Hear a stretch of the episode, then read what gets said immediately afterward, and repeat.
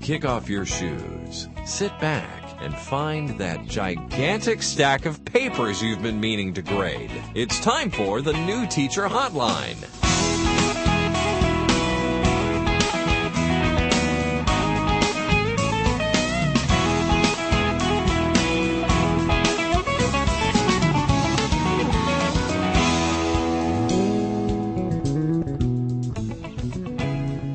We're back. It's episode 11 of the New Teacher Hotline, a new episode after weeks of summer hiatus.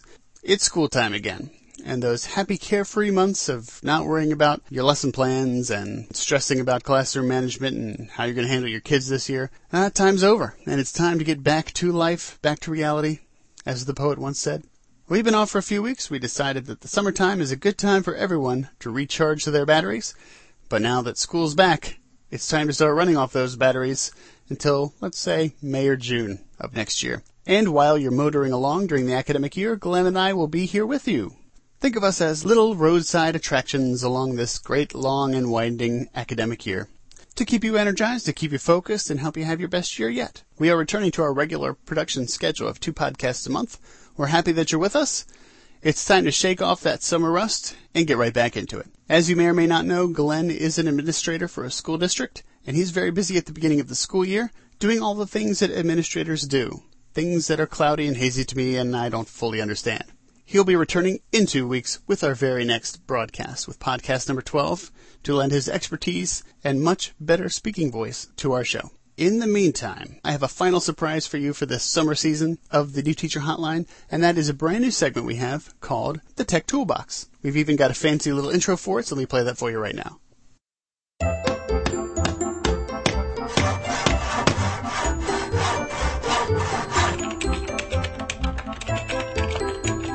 And now, the Tech Toolbox, presented by TeachersFirst.com. Now, the Tech Toolbox is meant to help you integrate technology into your classroom, no matter if you're a beginner, if you know a little about technology, or if you feel pretty proficient with technology. The Tech Toolbox is going to help you work that technology into your classroom. Candy Shively from TeachersFirst.com is going to join us every couple months and introduce some websites, some web resources, things she's found that you can work into your lessons that'll help maximize your use of technology without giving you a headache in the process. I talked to Candy a few weeks ago during the sweltering hot summer months back when we were all on vacation, and I'm going to go ahead and play that conversation for you right now. I'm on the phone right now with Candy Shively. Candy is the director of K-12 initiatives for NITV, which is the Network for Instructional Television. NITV is a not-for-profit learning and technologies corporation. Okay. And actually, we are not as much involved with TV as we are with the web at this point. For our purposes, you're also, you have a lot of titles here. You're the chief editor in charge of TeachersFirst.com. Correct. Tell us a little bit about that. Well, Teachers First is a free teacher resource website that's been in existence since 1998, and it's a service that is free for teachers offered by NITV, and it's designed to save teachers time, which is always a favorable thing to do, Mm-hmm. and deliver ideas and tools that they need in a very practical, user-friendly format, and it's advertising free. Well, I've been on there a little bit and it really brought out the geek in me. I like the website a lot.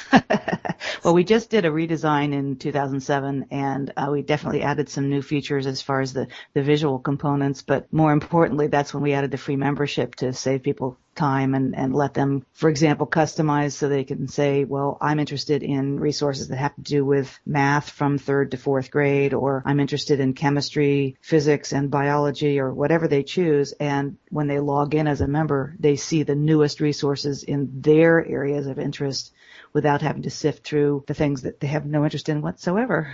We're going to be talking to you a great deal about web resources. So tell us about who Candy Shively is. Well, uh, I will start by saying that I am a teacher. I will always be a teacher because I, I really believe that once you've been one, you can't get it out of your blood. I was a classroom teacher for 21 years and then for six more years I was considered a teacher, but I was actually working peer to peer with classroom teachers, helping them integrate technology into their classrooms. So we team taught and um, I helped them learn new technologies, but I was really just another teacher in the room.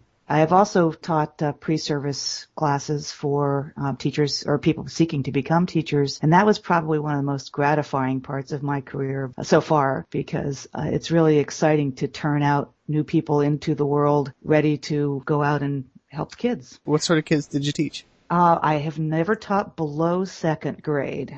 I have taught grades two through eight a great deal and some high school. I taught in various areas. I worked in a library media center. I was an English teacher teaching writing. I was, for a large part of my career, I was, teaching gifted students. And as a team teacher in my technology job, I actually taught quite a few different subjects. Sometimes I had to learn them to help the teacher teach them.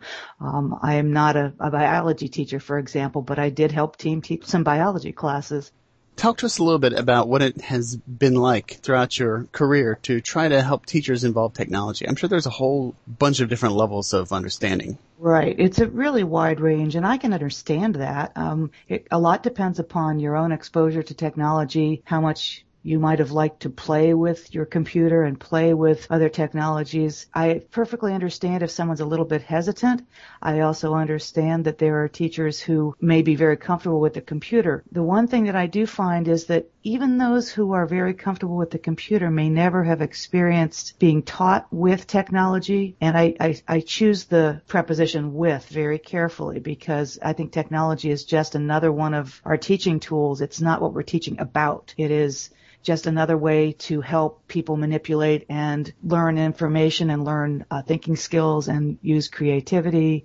Uh, one of the things that I try to do when I'm working with teachers is help them envision how this particular technology or this particular web resource might fit in to the way they teach and might fit into mostly to the way their students learn. Very few of us have actually experienced learning with technology as we've gone through school. In another 10 years, even another five years, there will be more and more new teachers out there who will have had their own teachers giving them this experience, but we aren't there yet. Yeah, I'm coming up on 35, so I'm not the oldest guy in the world, but I, I'm right at that age. I think that uh, when I was coming through elementary school, personal computers were becoming available, mm-hmm. and they really struggled to figure out how they could be used best in the classroom. I know that there were some programs that they would sit us down and and run us through math drills, which actually was was fine. And I remember thinking, well, this is fantastic. You know, these are so cool looking. It's certainly motivational to, to for a child to sit and play at a computer, and it probably was even more a few years ago when they were more novel.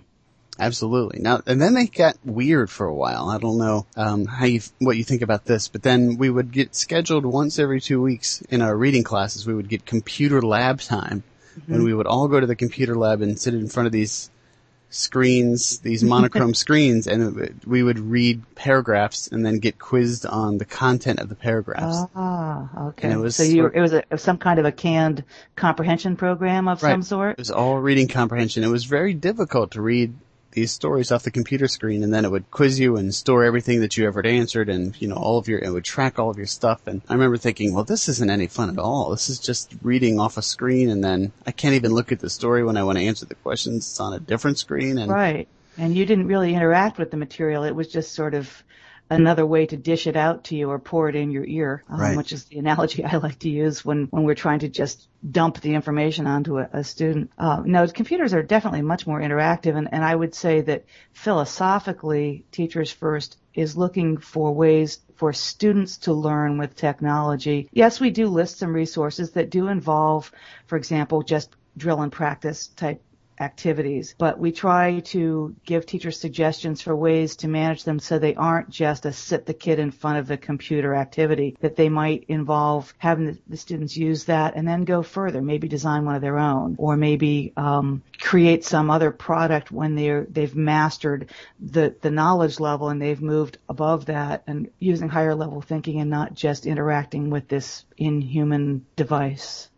Candy and I have been talking actually before this conversation, this phone call, and it was it was because we sort of had a mutual admiration for each other's um, technology strategies and, and thoughts. And there's quite a few teaching websites out there that say here are tools for you available on the web, and some of them are free, many of them are free, but not many of them are very good. Uh, There's it comes to mind that there's some websites out there that say, well, here's 10 million lesson plans for you Right. And you and you say, okay, well, this is great. Let me just type in. Let me see. Uh, I'm going to try to find something on on cells, animal cells, and I'm going to type that in and look for this this lesson plan, and it ends up just being absolute garbage. Or you'll have 200 lesson plans on cells, and it's, it's up to you to wade through which ones are any good. Right. And there really is no kind of guarantee that what you're getting is even worth all that time that you're investing? Well, I think teachers first. For one thing, our reviewers, the people who choose the, the web resources that we review, um, and, and we'll make a distinction. We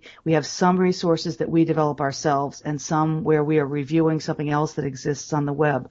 But in both cases, the content that we are developing is being done by experienced teachers. And when we review a site, we don't even include it unless we think it's really top notch. So that filters out a lot of that other stuff that you'd have to dig through. And it's kind of like going through your attic and only keeping the one or two things you really need to use. Mm-hmm. Um, but the other thing that we do is in our reviews, we always include some kind of an in the classroom implementation strategy or two or three or four so that the teacher can say, oh yeah, this is a neat site, but oh, I see how I could use it. Now I see how my students could become really involved with this.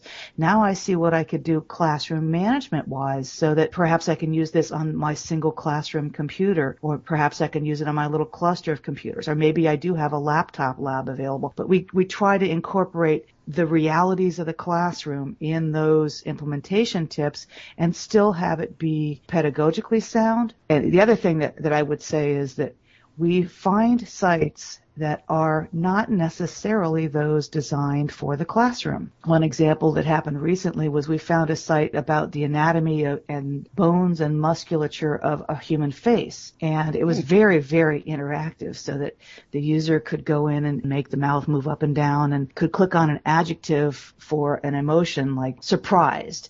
And it would show what the muscles and bones of the face do when someone is surprised. Well, you look at that and you say, gee, that's really neat, but that doesn't apply in my classroom. Well, this is a really interesting site for teaching figure drawing and art, which would be a, a pretty obvious connection. Mm-hmm. But then also, if you have students who are perhaps um, in an emotional support program or perhaps autistic and they don't read human emotions well, it'd be a wow. great site for them to learn how to read people's faces. Or going even further, you could use it to teach about what people's faces do when they feel an emotion. So when you're writing a story, you can use the description of the face instead of saying he was surprised. So right. that's the kind of angle we can bring to a resource and really give it meaning for an educational setting. And sometimes we bring in things that people think, well, why in the world would you ever use this in, in a classroom? But for the students, it's a real world connection and they have a lot of respect for that. Well, that's actually very interesting. Those, I mean, the first application is probably the first one that popped into my mind, but the, the other two are very creative. We try. and I have, we have a great team of reviewers who are from all around the country. Many of them are still in the classroom and this is their moonlighting job. Some have actually retired from teaching and are doing this out of passion for supporting good education. And I think all teachers have at least two jobs, right? I think you're right.